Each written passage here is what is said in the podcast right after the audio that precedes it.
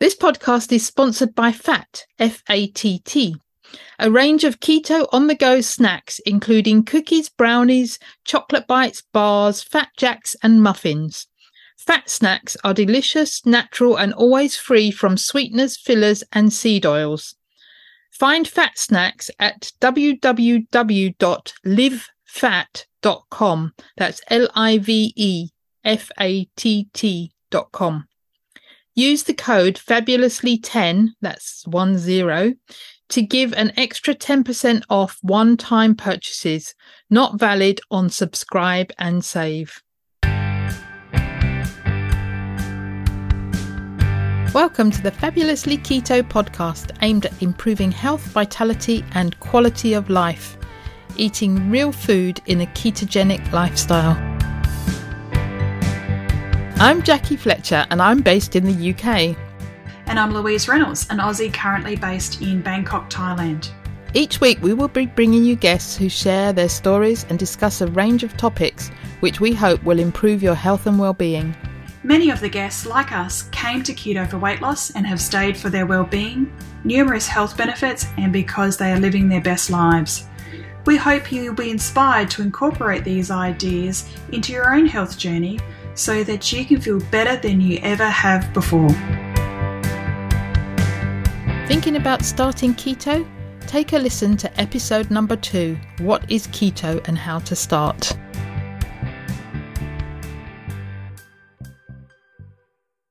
Welcome, Dr. David, to the Fabulously Keto podcast. It's fabulous to have you with us today. Well, thank you very much for asking me to talk to you today. I'm very excited. I, I never tire of talking about diabetes and stuff like that. But before we get to that point, we always ask, where in the world are you? So I'm in uh, down on the south coast of England. I'm on the right on the border of the New Forest and uh, between between Southampton and Bournemouth. Um, for, it's a very nice part of the world. Lovely, yeah, excellent. So let's can we start by just finding out a bit more about you and how you came to find out about low carb and keto and all those things that help with metabolic health and reversing type 2 yeah absolutely so i I, for a very, very long time now, have been a consultant endocrinologist specializing in diabetes, and diabetes has been, you know, pretty much the, the focus of my career for for thirty years and and and more.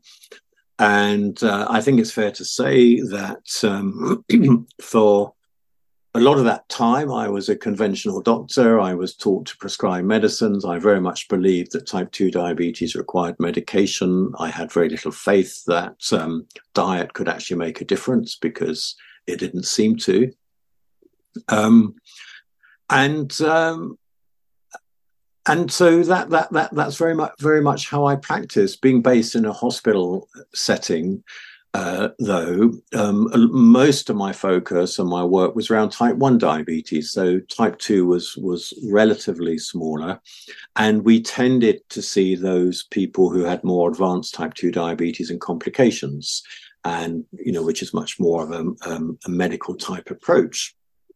But around probably 15 years ago now, there were, there were, we had a spate of new drugs coming out for type 2 diabetes. And I thought this is really exciting. So I made a deliberate decision to change my timetable to do a clinic which was um, mainly with people with type 2 diabetes. So because I thought I'd like to get a bit of the action with these new, you know, new, new exciting medicines. Yeah.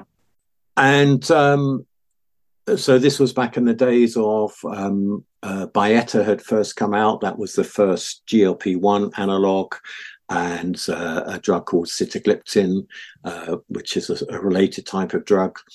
And I wrote loads and loads of prescriptions uh, for for those medications.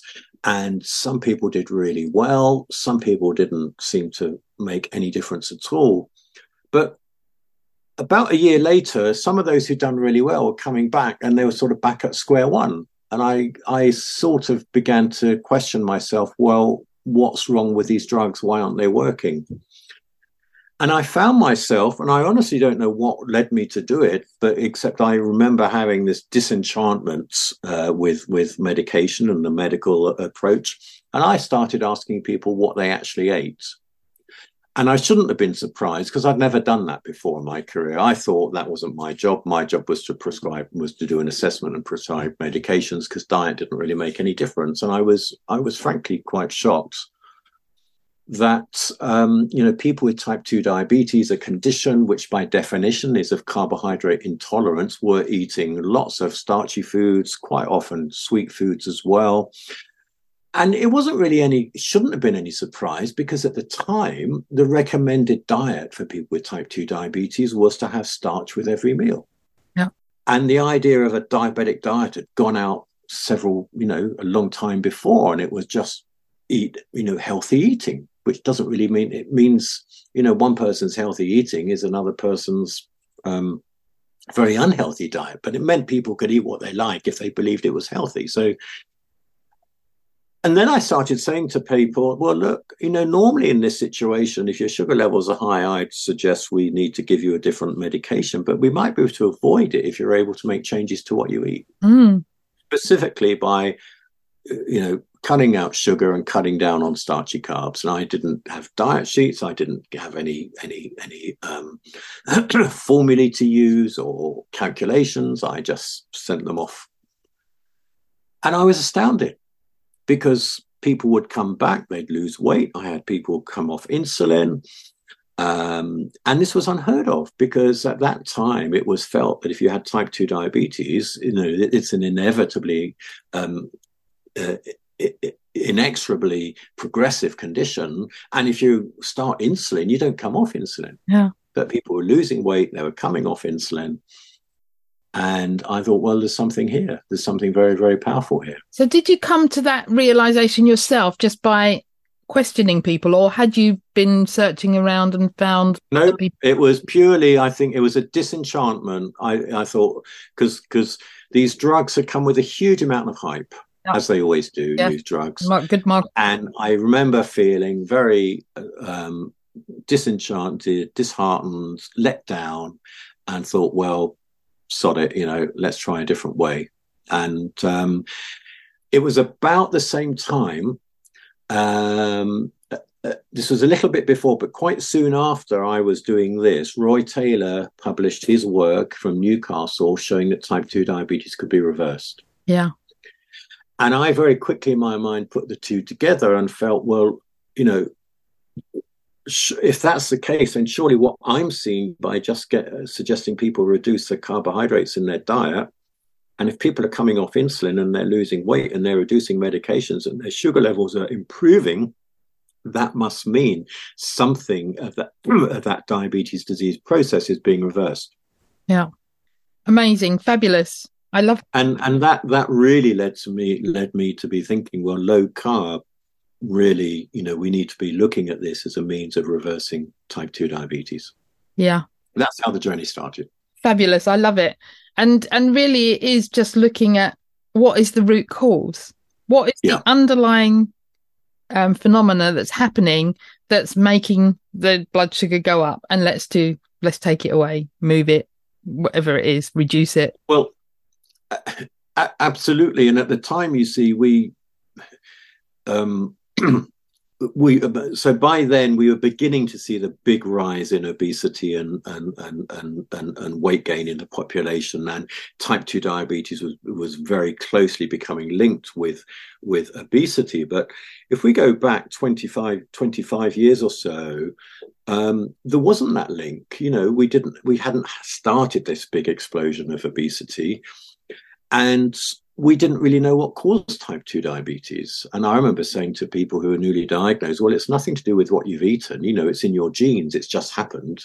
It's a bit bizarre because we then say, well, look, if we change what you eat, then we might be able to help you control it.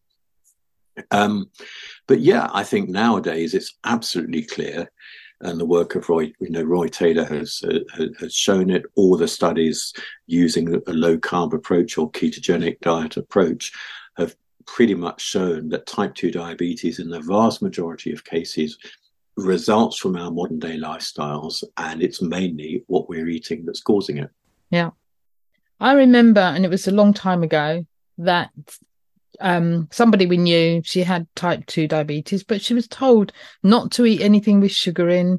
Um, and she had to watch what she was eating and you, there was no desserts no sweets no cakes all these things so they were sort of managing it with diet at that time uh, and i can't maybe it was 30 years ago 40 years ago something well you're, you're absolutely right and if you go i if you go back to the sort of 1980s certainly the 70s diabetes was managed with a low w- with carbohydrate restriction. It wasn't necessarily a very low carbohydrate diet. But I have a book that was, or I was lent a book from a, a lady who used to work with Dr. R.D. Lawrence, who was a uh, physician specialized in diabetes. He set up, I think, the first diabetes clinic in the UK in London at King's College Hospital. And he had type 1 diabetes, and he was one of the first people to receive insulin in the 1920s. And so he was, if you like, the you know the the grandfather of diabetes care in the UK, and he wrote a book in the 1960s with his recommendations for a diabetic diet. And I use it in talks and I show slides of it, but it is essentially no sugar and restricting carbohydrates.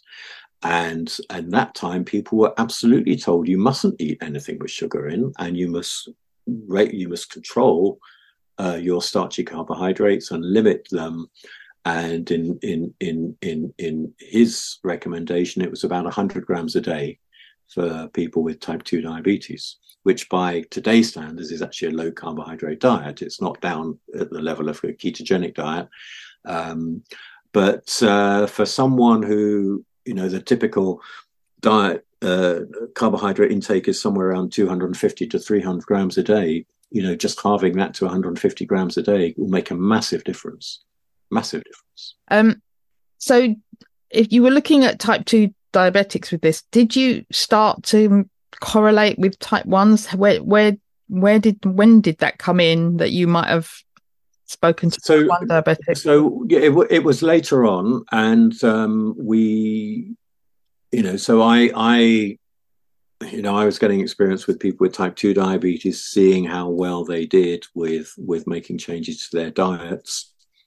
Uh, but as I said, you know, the bulk of my work was was around type 1 diabetes, and I had for many years um, been quite active in developing education programs for people with type 1 diabetes train them how to manage their condition. Um, but and our belief at that time was that um, because we had again quite you know modern advanced insulins as we thought then 20 years ago um, that actually if you have type 1 diabetes as it's not actually a, a, disease of metabolic ill health it's a hormone deficiency disease in people who are otherwise quite healthy then in fact someone with type 1 diabetes can eat whatever they like as long as they know how to give the right amount of insulin for it. Yep. And that was the basis of of education programs that we set up and web web uh, websites that we set up to teach people how to manage type 1 diabetes but i then and we found that that approach led to a lot of improvements uh, people were getting more stable levels of their blood glucose um, they were improving overall. They were feeling much better themselves. They were having less hypos, which is when the level goes down very low. But overall, long term, things didn't improve very much. And it was only it was sort of more latterly that I began to then begin to suggest to people with type one diabetes, well, actually, um, you know, you might find it helps to reduce the amount of carbohydrates that you eat in, in your diet. Um, and so that is basically my premise for people with type 1 diabetes. I, I would still say, well, look, yes, in theory, you can eat whatever you like, but in practice, however modern and fancy the insulins that we've got are, they can't, you know, they can't keep up and work like a normal pancreas. And it might just make your life a lot easier to have meals with less carbohydrate than the big bowls of pasta and rice and pizzas that um, uh, are very high in, high in starch. Yeah. So, one of the big things is for type 1 diabetics, they're quite often children or young teens that are um, getting the symptoms. You know, it just comes on all of yep. a sudden and they find that they're a type 1 diabetic. But at that age, it's quite, especially if they're in their teenage years, it's quite hard for them to make changes and be different to all their friends and not doing what their friends do. How do you help young ad, young adults and even youngsters deal with? Okay, so I, am an adult physician, which means that generally um, my youngest patients are about 18 years of age. Okay. So thankfully, I don't have to tackle, you know, the young children and the teenagers.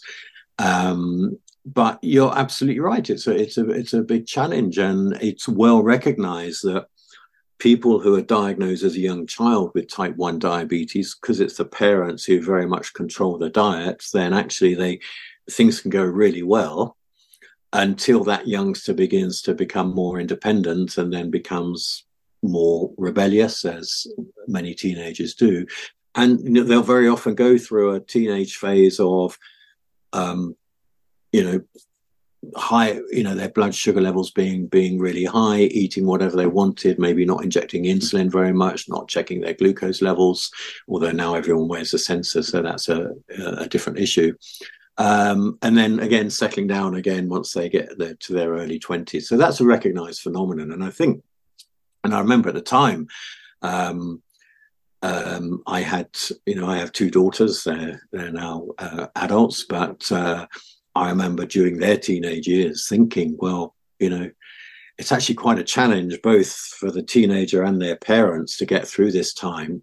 And they didn't have diabetes. Imagine what it must be like for both parties if there's diabetes in the mix as well. So I have huge sympathy, and I think we just have to acknowledge that that is going to be a you know that is going to be an issue during that time, and um, you know, I, I I say my youngest patients are, are, are 18. Often they're still in that phase, and all you can do, I think, you know, there's no point trying to tell someone what to do because that doesn't work, whatever age you are. Yeah, you know, is is just be there, make suggestions, and reassure them that if that I'm there to help them if they wanted advice about how to, you know, get get get their their levels more stable. Mm.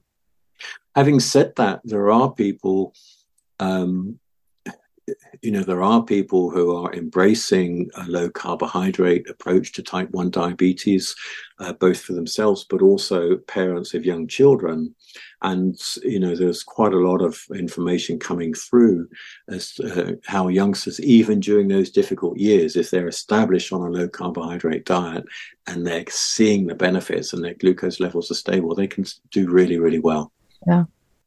So if if there's an, somebody listening now say um, a parent of a youngster with type 1 diabetes what advice might you give them? And also is it is it safe for, for them to explore um, using a low carbohydrate diet with their child? Because i'm sure that they're probably going to get lots of contradictory advice. And so what would your advice be? Well this this this is a real minefield.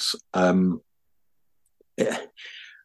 I know there is concern within the pediatric diabetes community of professionals that a very low carbohydrate diet or a ketogenic diet might impair growth and development. Um, although I'm not sure there's any concrete evidence for that. And so I am aware that a lot of people will be discouraged by their diabetes care teams from, from using that approach. Paradoxically, for over 100 years, a ketogenic diet has been a recognized treatment for childhood epilepsy. So we have this sort of dichotomy where where neurologists are very uh, are happy to endorse a ketogenic diet for a child with epilepsy, but diabetes doctors feel that it might cause a problem. Um, I don't I, am not in the position of advising patients uh, professionally, uh, uh, uh, parents of children or, or, the children themselves.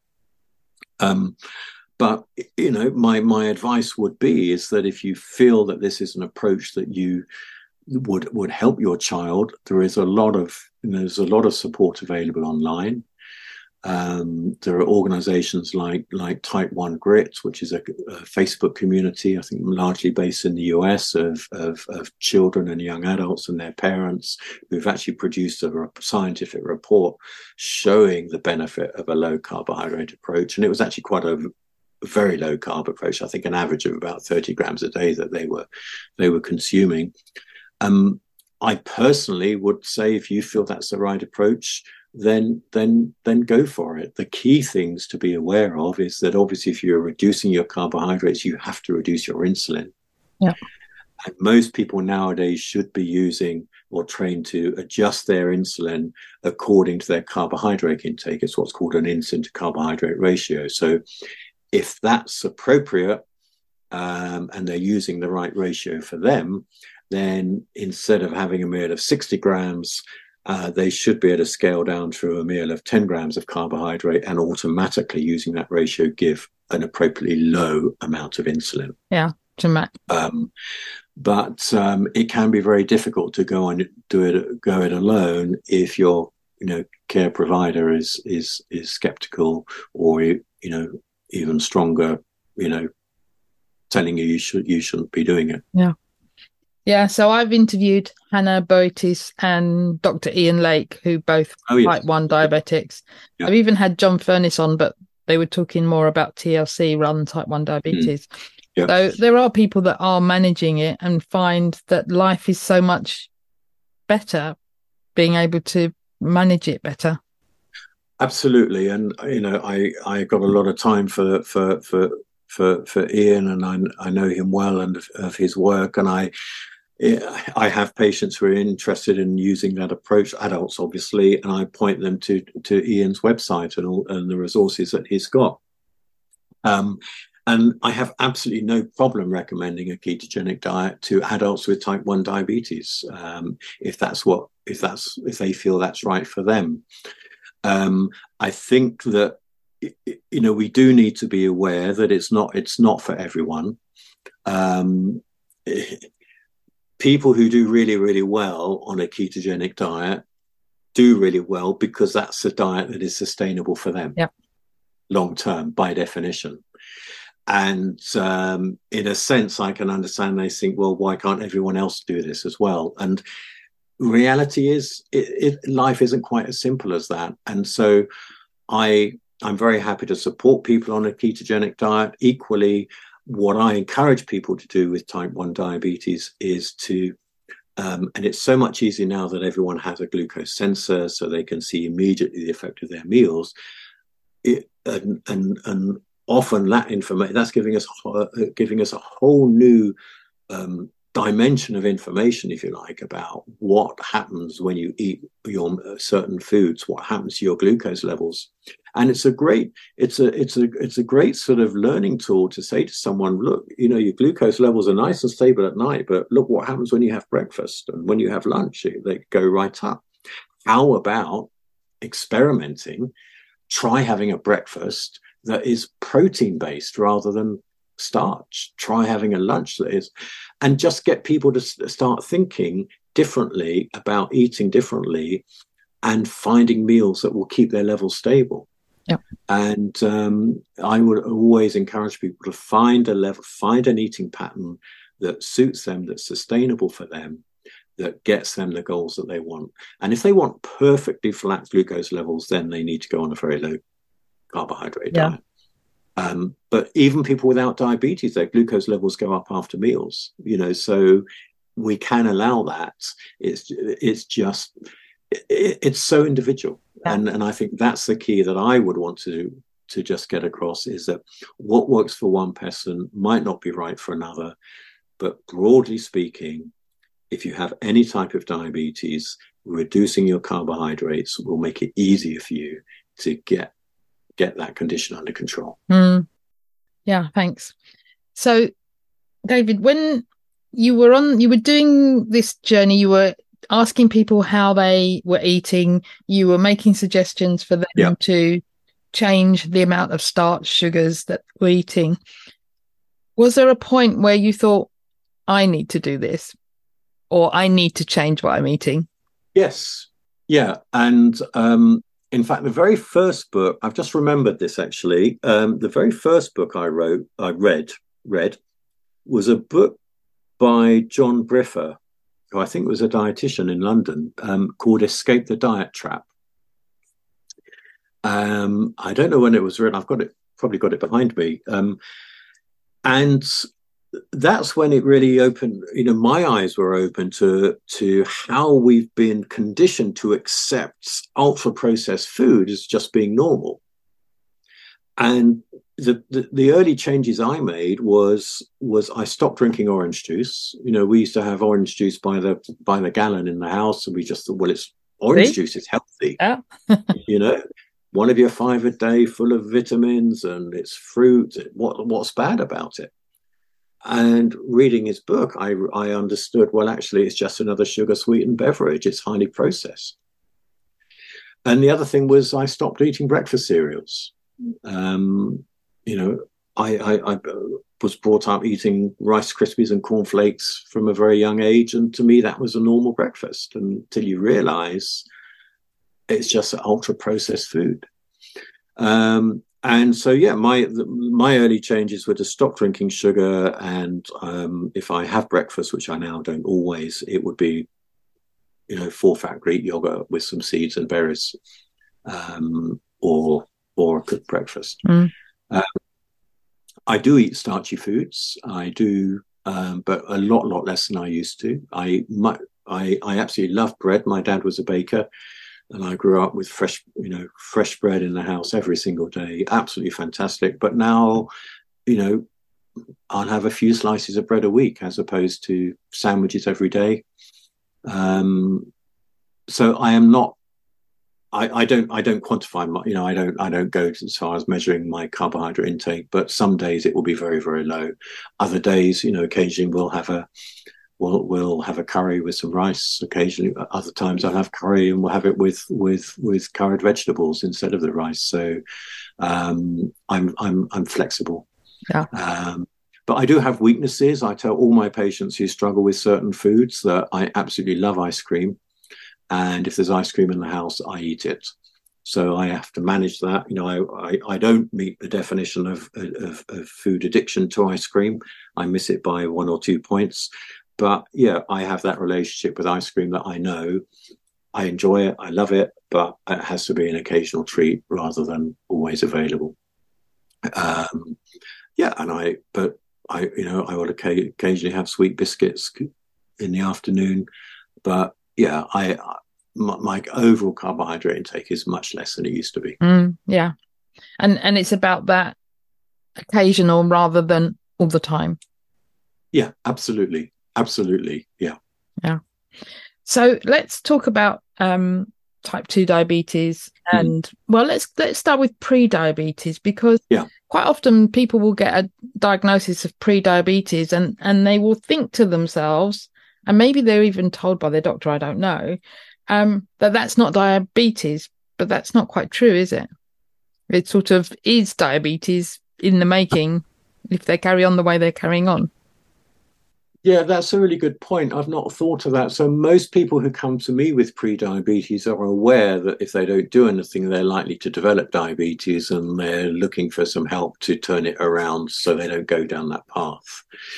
Um, I Equally, I have seen people who've come to me when they've developed type 2 diabetes, but they were told some years ago they had pre-diabetes and never really did anything about it. So um, I think that uh, certainly nowadays, I mean, even within the NHS, there's a big focus on prevention that any diagnosis of pre-diabetes should be associated with a discussion at least and referral to a um, a, a lifestyle program, ideally, to help reverse that because we know David Unwin has shown in his cohort of people with pre-diabetes, 96% were able to reverse it to normal with a low carb diet. Mm. So it is eminently reversible and often might not need huge changes. Yeah. Are you working in the NHS at the moment or is it just privately that? Yeah, no, I, I work um, I work two days a week in the uh, University Hospitals Dorset, which is Bournemouth and Poole Hospitals. Um, I also have a private clinic in London, uh, and the rest of the time I write books and do project work.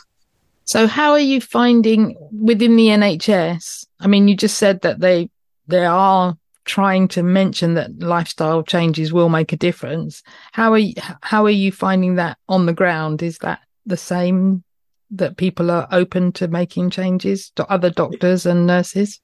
It is changing rapidly. It is changing rapidly. Um, so if I think back even about four or five years ago, when I talked about a low carb diet and about reversal of type 2 diabetes, I was met with quite a lot of skepticism. Um, verging almost on hostility from from some who felt that it was unhealthy to recommend people that should restrict their carbohydrates by some who believed inherently that no foods were bad. And it was just a question of you know moderation and we should allow people to eat what they you know eat anything. Um, but that is that is changing and um, you know now it is it, it, it, and it's, it's it's very interesting that um, I was told by one of my one of the nurses in the department I work that uh, that uh, you know my, my they they quite like seeing my patients because they they tend to be losing weights. Um, it, I was also it, you know, also um, I've got a number of colleagues, you know, staff members who come to me because they're seeing what their patient, what the patients have achieved, and and um, you know, I've been able to support them in reversing type, reversing pre-diabetes and losing weight um, just by sharing low carb advice. So um, it is changing, but there is still some skepticism out there, and um, what is really encouraging to me is how, following from the work of people like David Unwin, but also you know the team at the, the Freshwell practice who've developed this amazing app in New Forest, who've got this amazing website that that there's almost like a groundswell amongst primary care doctors who are leading the charge in this, and it's going to take my colleagues in, in who are specialists. Uh, it'll take them a bit longer, but uh, things are changing. Fabulous. I love that. At some point, we've got to reach the tipping point where it it switches round the other way. I'd I'd like to think it would be in my lifetime. I think it, I think it will. I think it's happening quite quickly. Um, and you know, I'm in discussion with you know with with with local GPs uh, at the moment because there is an interest in trying to change the way we approach in uh, type 2 diabetes in this area.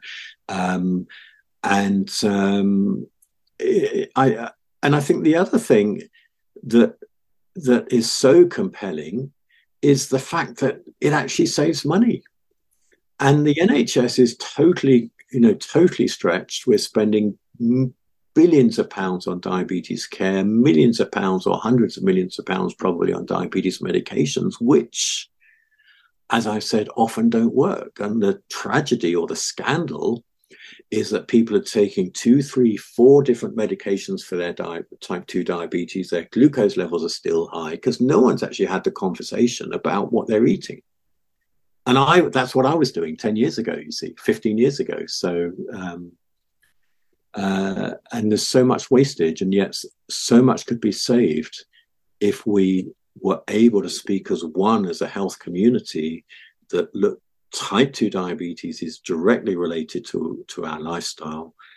And I have to add a caveat to that. Whenever I say that, I always say that's not. This isn't a blame game. You know, we're not in the in in in, the business of pointing to someone and saying you've got type two diabetes because you were you you ate unhealthy food and you know you're you're a glutton for for sugar and ice cream you know this is happening across the world across whole societies. I do work in africa um, where where type 2 diabetes is increasing rapidly but it, in there it's increasing in people who who are the more wealthy who have access to western foods and processed foods. Lifestyles. yeah and ultra processed um, foods. and they're not choosing to do it. It's just that we all we all eat. Our diet is determined by the food that's around us or the food that we, you know, the environment that we're in.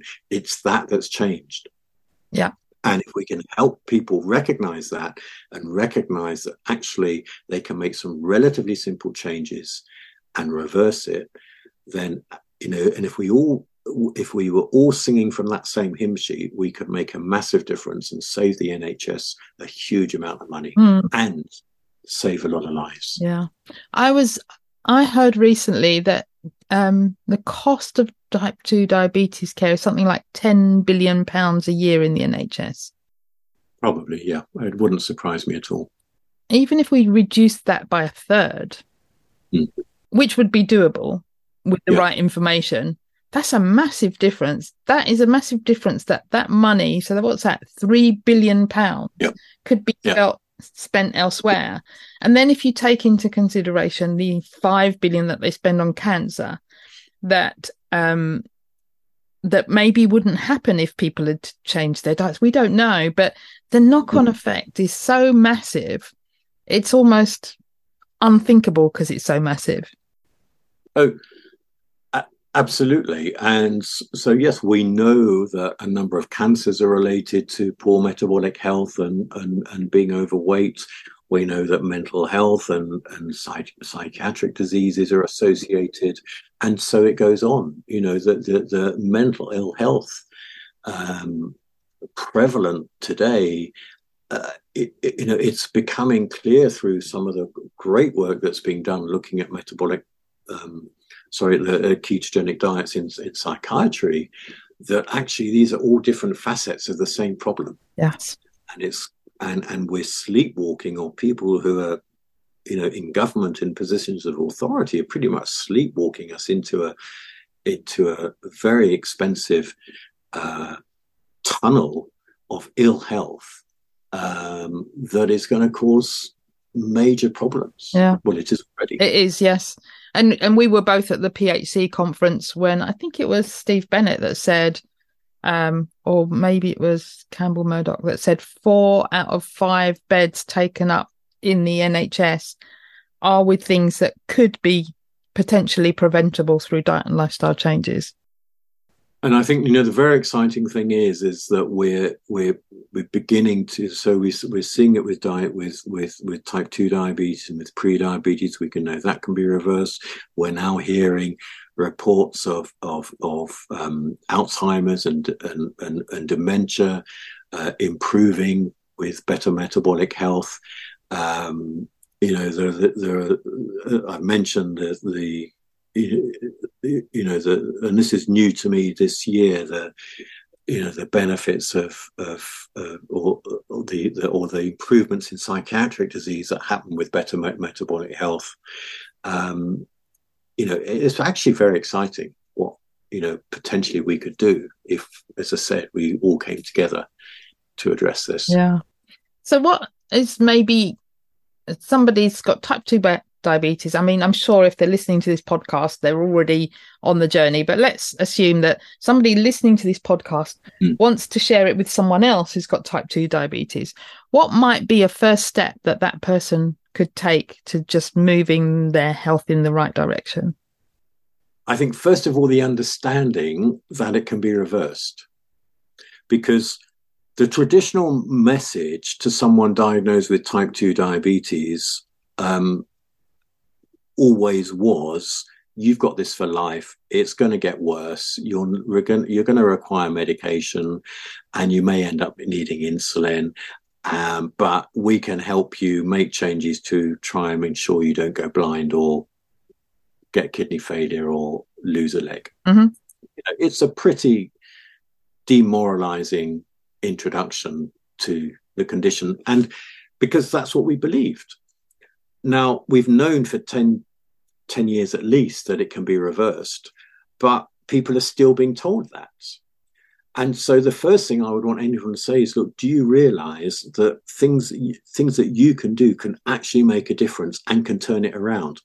Now we know that if you've had the had the condition for many years, the chances of achieving full remission are less than if you've just been diagnosed. But I, I, I had a patient who'd had who had type two diabetes for 30 years, was on insulin, and with a low carb diet, he achieved remission. He came off his his insulin you know, it's it it's never too late to make changes.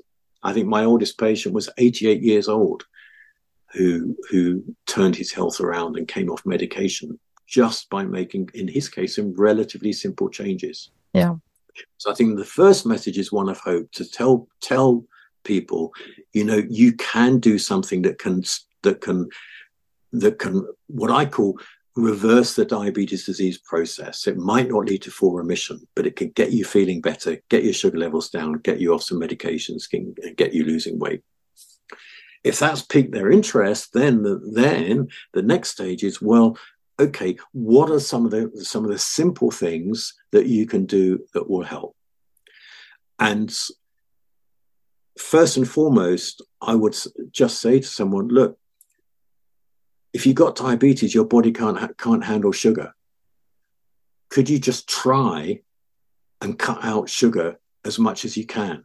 You know, you're never going to eliminate sugar completely because it's in some natural foods and some vegetables, but can you just try and find alternatives to sugary foods and drinks? Because people are still drinking fruit juice thinking it's healthy. Yes. And, uh, you know, what, how about you just have a glass of water instead of orange juice. Um, I did some work in Bermuda a few years ago. There's one young guy, really quite, he was in his 30s with type 2 diabetes, and he was getting through liters of sugary drinks a day. Mm. And he was on insulin. And I, although he wasn't taking it, and I more or less said, look, we could do a deal. If you're if you're happy to try and stop drinking sugar, I'm happy to say you don't need to take your insulin and it worked. You know, his sugar levels plummeted just because he stopped drinking sugar. Yeah. So, so stop drinking sugar and then just see if you can find alternatives to the sweet foods that you're eating. Alert people to things like breakfast cereals. You know, muesli. People think it's really healthy. Uh, you know, but it's usually got a lot of dried fruit in it, which is concentrated sugar. It often has a higher sugar content than some of the kids' cereals and just you know point a few things. You know don't insist someone goes onto a ketogenic diet. Don't insist they've got to stop eating starches for the rest of their life. Just start with sugar. Yeah. And you know then that might lead to to next stages. But i that would be my you know one give people hope tell them that they can make a difference and two encourage them show them how they can perhaps um, get by without you know with eating less sugar yeah, reduce the sugar load. Excellent. Do you think type 2 diabetics need to incorporate fasting? Um, need to. It's very, very helpful. I'm I'm a great believer in fasting. Um, I I mentioned I don't always eat breakfast. I think the best form of the easiest form of fasting to incorporate is by skipping breakfast and having a, a, a 16 hour overnight fast. And um, you know, I, have seen the benefits myself, and I've I see it in patients, and I will. It, it's not something that I will necessarily recommend at the first conversation, although patients will often ask me about it. I had a consultation earlier today with someone who, who already started started fasting. I think it's extremely helpful. I think it helps really drive down insulin levels and therefore burn off that excess fat, which is part of the type 2 diabetes process. Um, so, yeah, I, am a fan of it and I encourage it. Um, I don't think it's absolutely essential, but I think that as people move down that route, you know, they, they get it. They uh, people develop a very different relationship with food, where actually fasting isn't such an issue because we've got out of this this notion that you've got to eat every few hours, yeah. which you know we've all been trained to do. And also, when you when you're incorporating maybe some more protein and some higher fat, you actually are not that hungry, so exactly. it becomes much easier to skip a meal. Absolutely, yeah, absolutely. So if somebody's um, on type two, uh, somebody's on insulin, for example, and they have to take it in the morning, but they but that obviously incorporates what they're going to have for breakfast. But they want to fast. Would they just move their insulin later into the day? They, no, they just just just skip it. So there, there are two types of insulin. Um, there's a sort of long acting or background insulin, which is just to keep you ticking over and is not related to your food. So you should still take that. But if you're taking fast acting insulin with your meals, then if you don't have a meal, just don't have the insulin. Mm, okay. Yeah. You know, that, that, that actually is, is quite a simple proposition for people to understand. Yeah. I, I mean, I've got a client and she, her doctor gives her a, and I don't know if this is the same in the UK, so maybe it is. Um, so she's got this chart of um, if her sugars are at this level, then take this amount of insulin. So as she was reducing her um, carb intake and becoming more ketogenic, so she just went down the chart. So she was adjusting yep. it herself. So yep. over time, she's reduced it by um, 75%. Yeah. So fantastic. Yeah. yeah.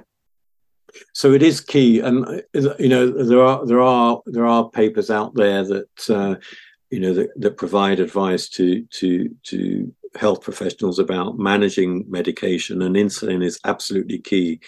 You know, insulin isn't a bar to going on a low carb diet or a ketogenic diet, but it is absolutely essential that the person who, who's doing that knows how to reduce their insulin as they do it. Um, yeah and then they can yeah. almost self-manage it really. Yeah absolutely. Yeah. David how did you get into write because you've written several books. How did you get into writing books? What what inspired you to do that? Oh, really good question. So I've always enjoyed writing, and when I was a researcher, I, I would love writing up papers and things like that.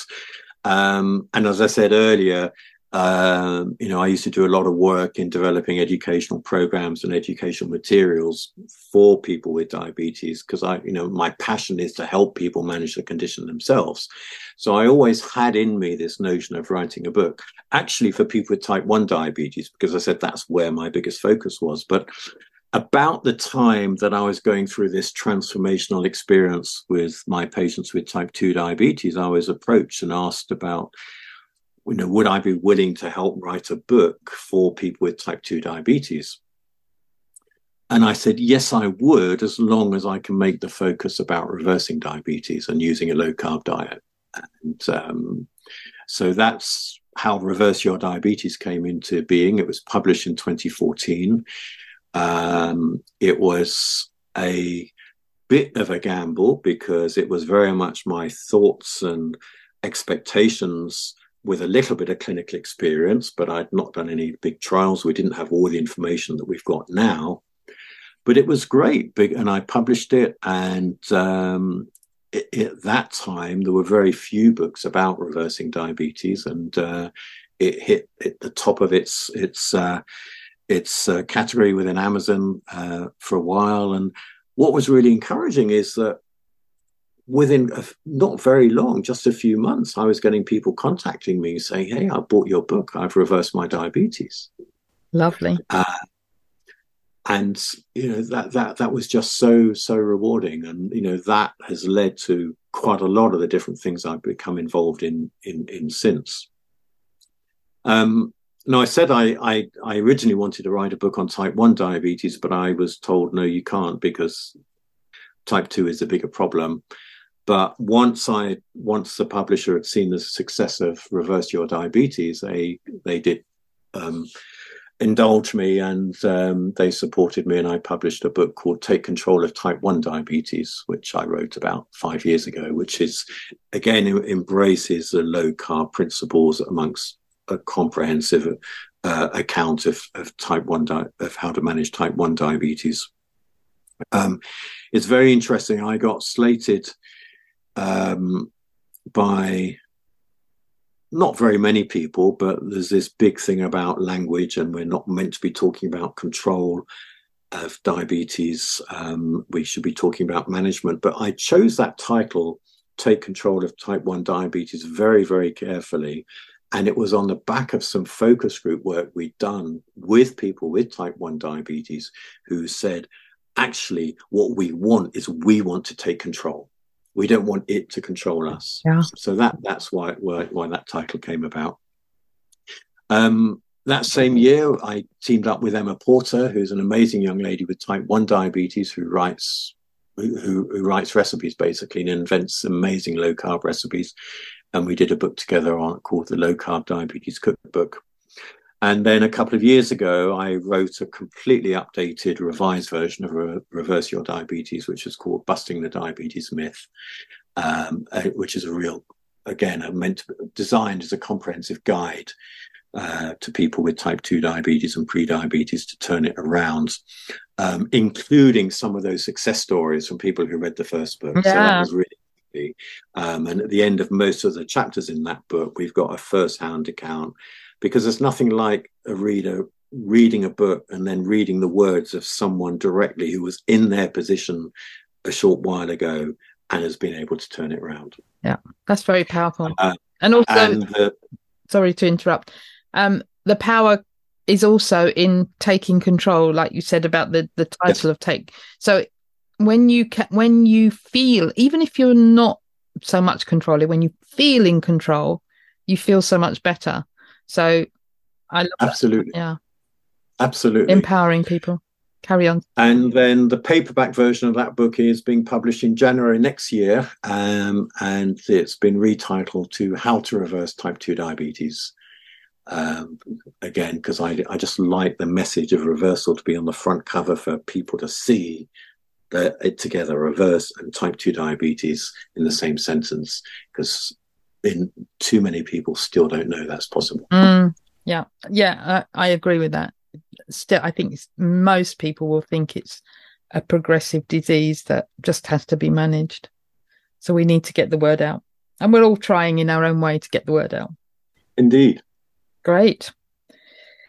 So before we finish, how can people get in contact with you, find you on social media, all things like that? I'm not a great social media being. I do use Twitter occasionally. Um, I think I'm Dr. Dave, Dr. David Cavan hashtag or whatever it's called at Dr. David Cavan on Twitter. Yep. Um, I have a website which is the diabetesdoctor.co.uk and my contact details and clinic details are there. And if anyone wants to, yeah, ask me a question, there's an there's a contact form, and I'd be delighted to uh, um, do the best I can to answer. Yeah.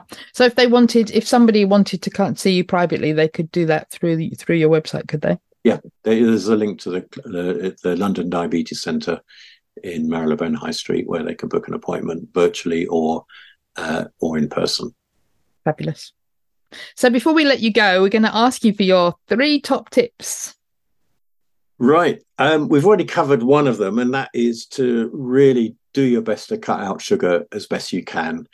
And uh, I would actually turn that around and say so it's not just a negative thing, but think what are the really nice savory things you could have in its place. So, you know, people often feel really liberated when I say to them, Oh, I'd much rather you have a small piece of cheese than a than a than a sweet biscuit because most people love eating cheese, but cutting out sugar is essential.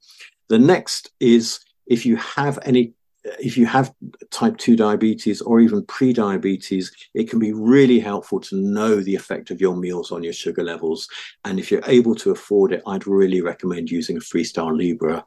Um, which is one of the continuous continuous monitoring devices even if you're not using it all the time but if you're wanting to make changes to get things under control using that for a few weeks is is so so helpful Would can I ask And- a question there?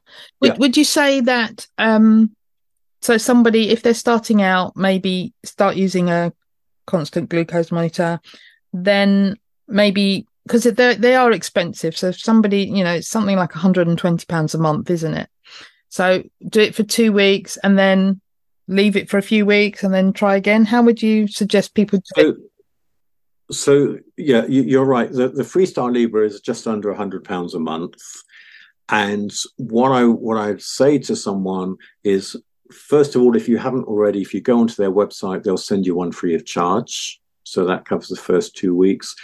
But if you can find a way that you know you can you can afford to use a freestyle libre say for two months um, then that will be really, really helpful. Even just doing it for one month, it will be really, really helpful. And then you don't need to do it forever and a day, but maybe. And I have some patients who will go back maybe once every six months and using it for a two week period just to ensure that they're they're getting everything on track still. Yeah. Um, but but especially if you're making changes or you're finding out or you're setting out on a journey of making changes, I'd really recommend that. Thank you. And top tip number three is look, we're all human and we all have the best of intentions to make changes, but our eating habits have have have evolved, if you like, or we've developed over decades. In my case, and and in most people's case, by the time they get type two diabetes, so it's not going to be easy just to say, right, I'm never going to eat porridge ever again because you could almost inadvertently find yourself slipping back into making porridge because you've done it for the past 40 years. Um, so don't beat yourself up if you if you find yourself going back to eating things that that, that are pushing your sugar levels up. Don't beat yourself up if you if you have a sugar binge because you've had a bad day at work or whatever. You know, we're all human, but use it as an opportunity to reflect on how well you've done up until then, and perhaps have a think. Well, okay, you use it as an opportunity. Well, okay, next time I come in from work and I'm feeling really awful, what can you do differently that doesn't resort to eating sugar? Yeah, I think there's a lot of opportunity, and and also the reflection of what actually was that it was that triggered you to to have that binge or to have that sweet thing that you didn't yeah. want or whatever it was that you ha- didn't want so there's the opportunity to find out what's triggering it and as you said the opportunity of what what could you yes. do differently and and not to be I, I i'm definitely one for not beating yourself up about things because life happens and life gets in the way and we have to just work around it and i think with people who've been on conventional diets and i'm not talking about type 2 diabetes now but just diets you think I'm going to come off for the weekend and then I'll go back to it, but you never get back to it because it's so hard. So yeah. it's about just just go back. Doesn't matter. Just start back again and don't give in. Don't throw the t- don't throw the towel in because you just keep coming back to it and keep coming back to it. And every time you come back to it, it gets easier to come back to it, and also easier not to not to eat those things so often. Absolutely. Thank you so much for being with me today. Thank you very much for having me.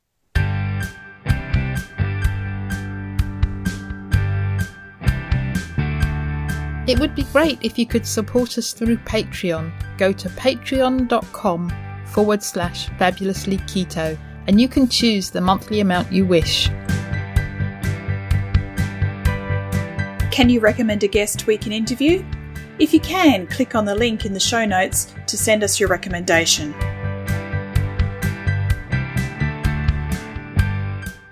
Would you like to join our Facebook group?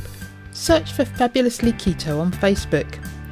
Our Facebook page is called Fabulously Keto and you can follow us there. Or you can follow us on Twitter. Our handle is Fabulously Keto. Or follow us on Instagram, Fabulously Keto1. Did you enjoy the show?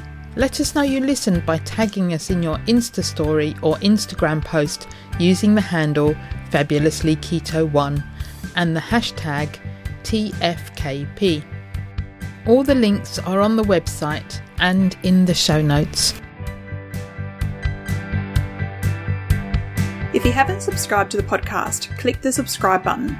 Reviews help us to be found and reach new listeners please leave a review of our show on your preferred podcast listening platform. We appreciate you taking the time and read them all. Disclaimer The information in this podcast is for informational and educational purposes only. Nothing in this podcast can be taken as advice. Whether our guests are doctors, healthcare professionals, or not, they're only sharing their own opinions and stories and this does not constitute a doctor patient relationship. It's always best to seek professional medical advice should you wish to make any changes to your current medication or treatments. Also, speak to your own doctor if you have any concerns about your health or you wish to make lifestyle changes, especially if you're taking medication.